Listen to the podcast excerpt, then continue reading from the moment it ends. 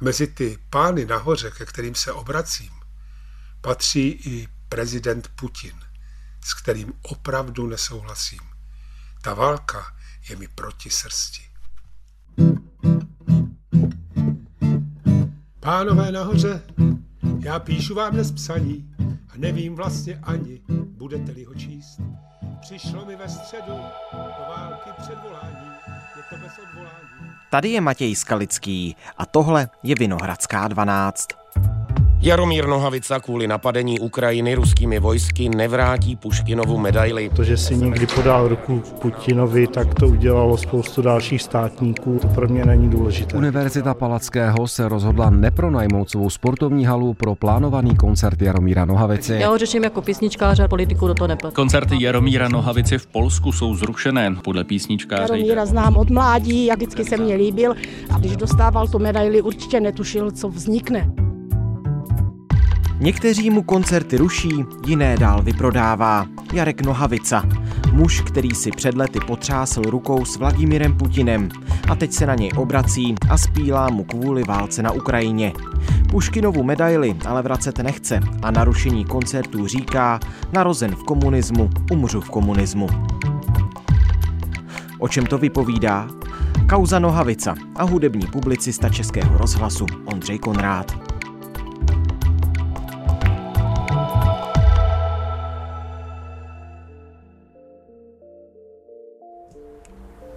No, čudesný moment сегодня. Je to zvláštní chvíle. Aleksandr Sergejevič Puškin je tu se mnou. Dnes je pátek, 25. března. Co ještě říct? Když čteš básně a zpíváš písně druhého člověka, tak se ty sám staneš součástí jeho duše a nestáváš se jeho nepřítelem. I nebýváš jeho vragou. Ondřej, dobrý den. Dobrý den, Matěj.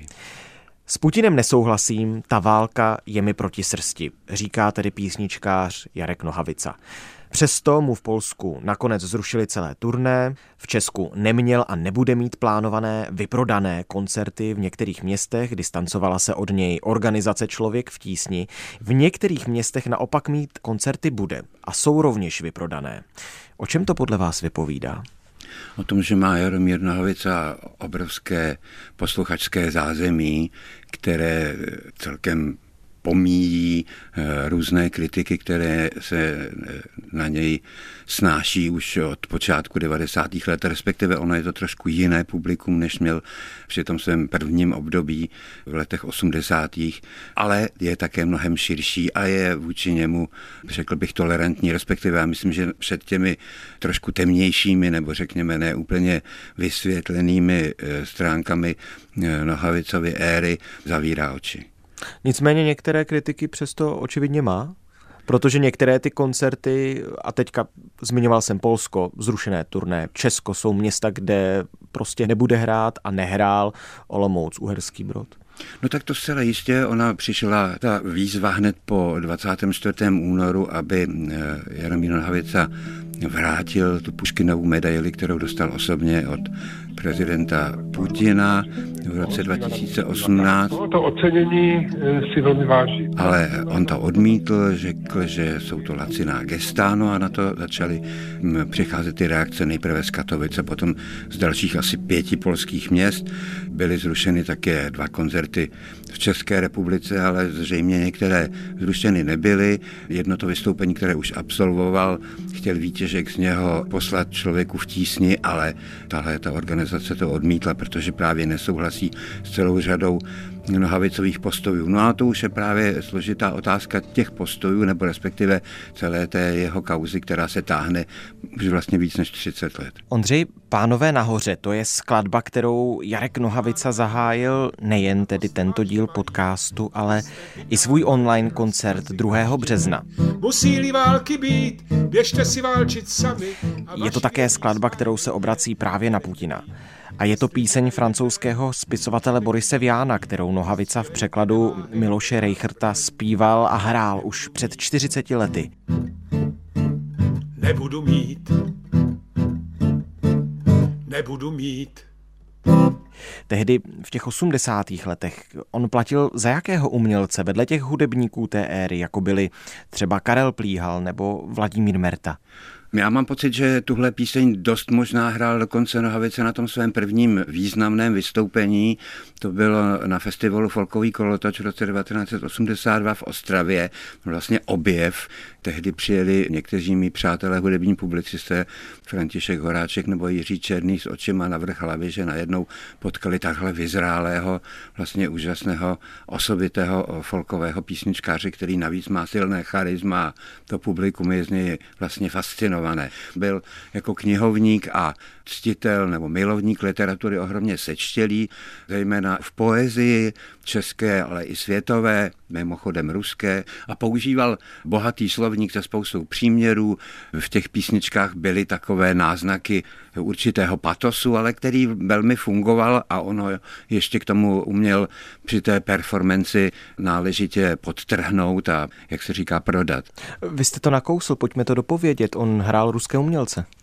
Ano, ano, on objevil eh, několik těch bardů, nebyl první, protože například píseň Ahoj studente napsal Vladimír Merta věnovanou Bulatu Okučevovi, což byl písničkář, ale také zároveň literát. Vyšly tady i u nás některé jeho romány a ta Mertova věc už je hodně stará. A zároveň eh, tady byl někteří rusisté, překladatelé, kteří se věnovali tvorbě především tedy Vladimíra Vysockého, herce, velmi úspěšného, slavného, takového kontroverzního a zároveň velmi takového bouřlivého písničkáře, který nevím, jak by si zrovna momentálně mohl počínat v Putinově režimu, ale on předčasně zemřel už před poměrně dlouhou dobou. A oba dva tyhleti, jak Okudžava, který ale byl takový velmi jemný, intelektuální a ten bouřlivý, divoký a s hereckou schopností ty písně podávat a přehrávat. Vysocký byli to silný inspirační také proud pro Nohavicu a on některé ty jejich věci hrával právě už v těch 80. letech. Za zlom v Nohavicově životě můžeme považovat rok 1986. Tehdy se upsal státní bezpečnosti. Víme přesně, co jako agent pod krycím jménem Mirek tehdy Nohavica dělal. Já myslím, že o těch prvních kontaktech moc informací není, že to zmizelo někde ve skartovacích zařízeních. Dost možná je, že ty první roky a ta první setkávání s jeho řídícím důstojníkem ani žádné zvláštní výsledky nepřinášela dost možné, že ten kapitán jenom Nohavicovi přímo nebo nepřímo vyhrožoval, zejména tím, že mu, že mu dokazoval, kolik toho všeho o něm a o jeho přátelích ví, protože zřejmě nespoléhala tajná bezpečnost jenom na Jaromíra Nohavicu, myslím z těch písničkářských kruhů, Ostatně víme velmi dobře, neboť se k tomu sám pak přiznal, že jeho e, souputník, který s ním vystupoval i na na společných koncertech a dokonce Nohavicu vozil v autě eh, Pepa Streichl, že ten byl také podchycen eh, z tebe a mimochodem vlastně nasazený i na toho Nohavicu. To je opravdu eh, takové docela smutné a absurdní. První a taky možná vůbec nejzávažnější, když to veme kolem a kolem, je ta informace ze začátku roku 89, kdy na schůzce s tím řídícím důstojníkem přišel eh, Jaromír Nohavica s tím, že jmenoval nějaké konkrétní lidi. Tam můžeme mluvit v té kategorii udání.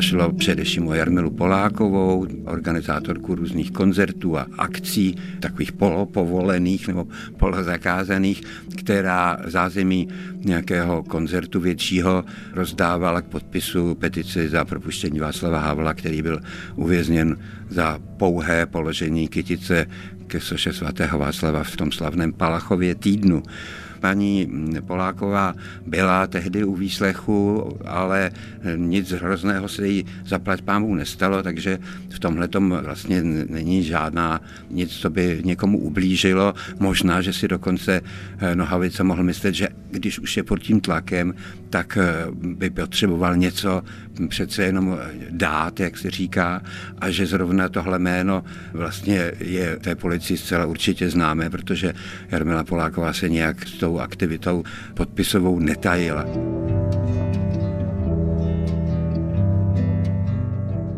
No a potom je tam ta další záležitost, která už se týká toho výletu slavného v úvozovkách do Vídně na přelomu července a srpna 1989 a setkání s Karlem Krylem v Nacht Azylu, té vídeňské hospody českého undergroundu emigrovavšího a setkání také u Pavla Kohouta, který ale se vlastně s Nohavicou předtím nějak neznal ani, tam myslím, to byla spíš jenom taková si vzájemná zvědavost, ale, ale ten Kryl samozřejmě o Nohavicovi věděl a stál o to setkání, také se nesetkali jenom jednou, ale během těch několika dnů eh, to bylo, to bylo vícekrát. Nohavica o své minulosti po revoluci pořádně moc nikdy nemluvil. Z kraje 90. let se k těm stykům s STB vyjádřil pouze jakýmsi bonmotem, když budu citovat, byl jsem s děvkou jen v kavárně, na pokoj jsem s ní nešel. Vracel se Jarek Nohavica k těm 80. letům třeba nějakými písněmi, ve kterých by si sám vyříkával to, co se na konci 80. let odehrálo? Tak obecně se k té éře totalismu nebo komunismu vracel a vracívá. To dělá vlastně pořád do jisté míry že to prostě byla podivná doba, která s lidmi dělala podivné věci, to zcela určitě. Jestli se ptáte, Matěj, konkrétně na ten závazek STB, tak k tomu se nepřímo v těch písních vyjadřoval, že patrně se tak dá vykládat ten song v hospodě na rinku o tom navrbování do armády, byť nějaké pomyslně napoleonské nebo za době napoleonských válek.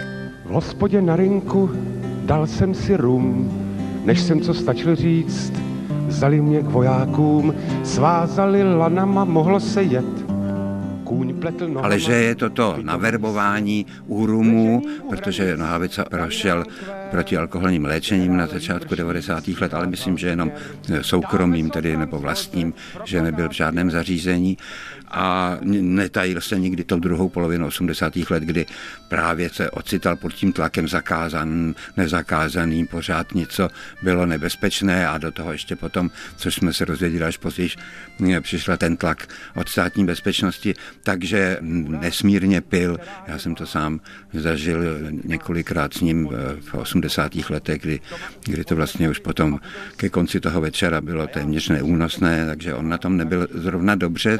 Tomu se přiznává a o tom je ta písnička, že u rumu z hlouposti se nechá naverbovat.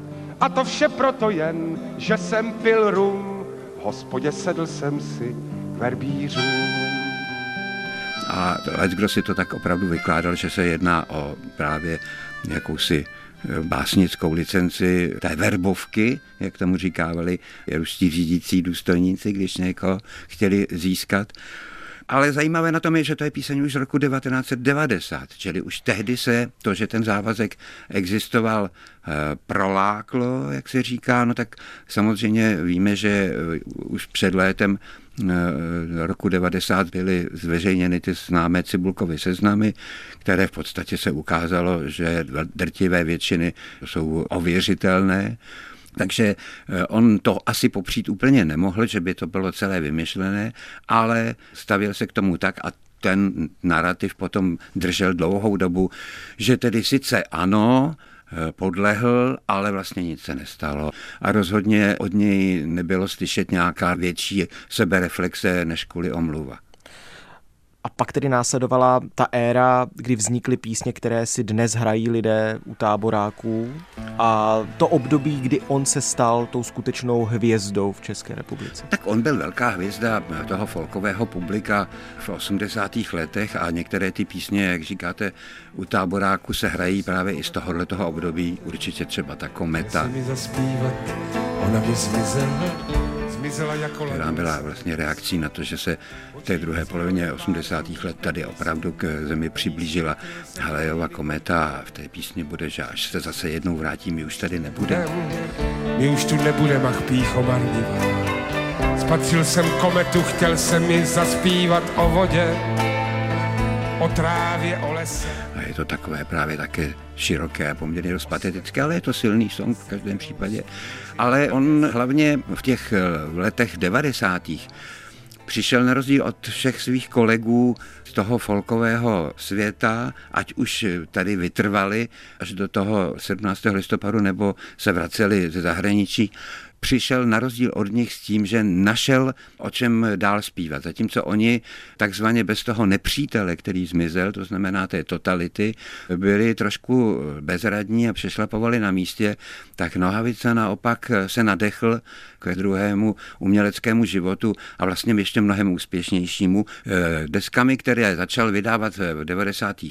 letech, to znamená Mickey Mausoleum a potom především to divné století v roce 96 najednou dostal mnohem, nebo získal mnohem širší eh, publikum, kterého do té doby části ani neznalo, anebo teprve vlastně dorůstalo.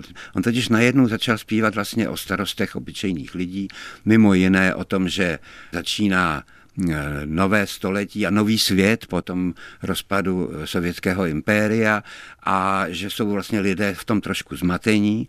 To všechno působilo na publikum hodně silně, včetně toho, že se Mlhavice, který vždycky měl smysl pro humor, začal projevovat i po téhle té stránce, takže i s využitím toho moravskosleského eh, nářečí, to je několik písní, které jsou skutečně výborné. Ukázalo se, že umí oslovit i dětské publikum a album Tři čuníci mělo gigantický úspěch, takže on najednou získal obrovskou spoustu právě nejenom teenagerů, ale dokonce i dětí, které zcela jistě by na jeho koncerty v 80. letech nechodili. Ztratil nějak na popularitě pak v roce 2005, kdy vyšel ten slavný rozhovor v týdeníku Respekt, kdy musel reagovat Jarek Nohavica na nově objevenou část toho svazku STB, nebo ta fanouškovská základna už prostě byla tak obrovská, že o nikoho prostě už přijít nemohl? No, Ono je to třeba rozdělit. Já si myslím, že on tou bagatelizací svého závazku k STB a k té neochotě se k tomu vyjádřit, ta vedla část toho eh, jeho původního publika z let 80. k docela silnému rozčarování. Ne, že by zrovna veřejně pálili jeho alba, ale dost se od něj odvrátili, ale ještě pořád eh, si byli ochotní připustit, že ty písničky z těch 80. let jsou pěkné, ale že nicméně ten šrám tam je.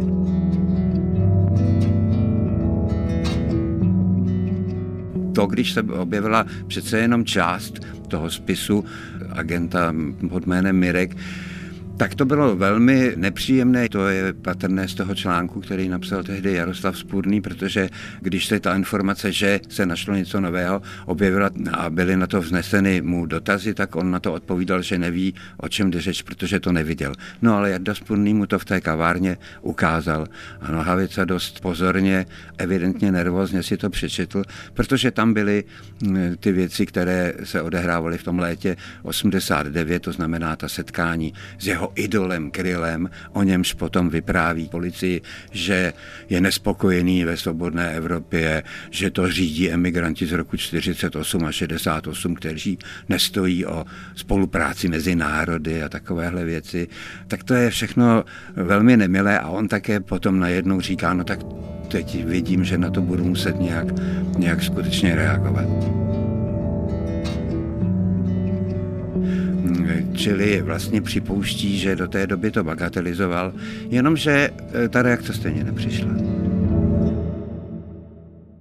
A to samozřejmě ty, kteří, jak už jsem říkal, byli nahlodaní z toho dřívějška, tak to pro ně znamenalo definitivní rozchod s Nohavicou a o tohleto publikum, to staré z těch 80. let, už z velké části přišel a zjevně ho ještě k tomu díky těm dalším věcem, to znamená některým postojům v té migrační krizi, přijetí medaile od prezidentů Zemana a Putina a fotografie s Tomiem Okamurou. To najednou je taková skládačka až příliš pestrá ale v tom bohužel negativním smyslu. Jarek Nohavica v roce 2017, už jsme to tu zmínili, dostal medaily za zásluhy od prezidenta Miloše Zemana prezident republiky uděluje medaili za zásluhy prvního stupně Jaromíru Nohavicovi, písničkáři a textaři za zásluhy o stát v oblasti umění. Rok na to, 2018, Puškinovu medaili od ruského prezidenta Vladimíra Putina, se kterým si tedy v Moskvě potřásl rukou. 35 5 let tomu nazad já, mladý bard s gitarou v Ostravě, один из первых концертов. Я пою свои песни и тоже Paju pěsň Bulata a Kudžavy. A всё taky žal. A всё taky žal, что нельзя с Александром Сергеевичем поужинать в базяр, заскочить хоть на четверть часа. No, čudesný moment сегодня. Pochopili Nohavicovi fanoušci, proč se do Moskvy Nohavica vydal a proč tohle ocenění od ruského prezidenta vlastně převzal?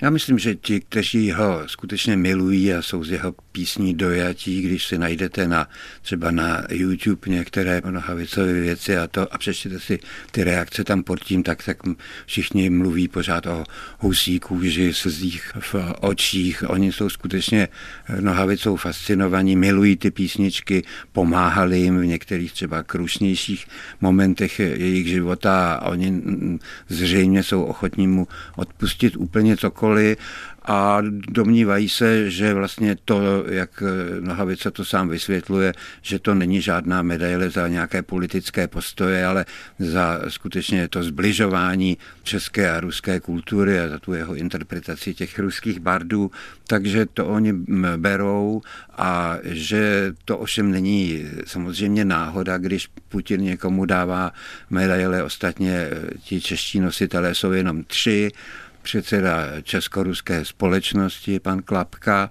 eh, ex-prezident Václav Klaus a Jaromír Nohavica. Jarek Nohavica teď odmítá rušení svých koncertů a tvrdí, že v komunismu se narodila, v komunismu umře. Tomu jeho fanoušci rozumí také? Eh, narozen v komunismu, umřu v komunismu je kousek textu z písně, kterou Nohavica reagoval právě na ten novější objev těch, nebo ten detailnější objev těch jeho raportů státní bezpečnosti. Zahledl jsem v novinách vlastní podoby snu, narozen v komunismu, umřu v komunismu. Na četu, čete, čete. To je píseň, já si to pamatuju, ve kterém mluví o té hrůze, kterou prožíval tenkrát, a to velmi emotivně, ale že se vlastně vrátila, že jako je to úplně stejná situace, jako byla tenkrát. Však on ví, za co dostal a mezi těmi všemi darebáky jeden z mnoha. Vica noha. To si myslím, že Leckoho skutečně z těch jeho původních fanoušků dorazilo, protože prostě mluvit o tom, že jsme zase tam, kde jsme byli v letech 80. za Brežněva a Husáka, to je skutečně absurdní a vlastně nehorázné. Ale bohužel Nohavica tuhle tu kartu, abych tak řekl v úvozovkách, jede vlastně pořád a dělá ze sebe tu oběť. On prostě pořád permanentně je ta oběť. Byl oběť toho STB a teď je zase zase oběť těch, kteří to o něm vědí. Ondřej, moc krát díky za váš čas a za vaše vysvětlení. Díky mnohokrát. Taková byla dnešní Vinohradská 12 o životě, písních a postojích Jarka Nohavici. V epizodě jsme použili citace skladeb Pánové nahoře z roku 1982, V hospodě na rinku z roku 1990, Kometa z roku 1986 a Já si to pamatuju z roku 2008. Poslechněte si i další díly z pravodajského podcastu Českého rozhlasu.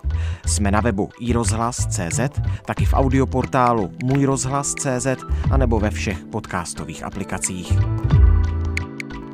Naslyšenou v pondělí.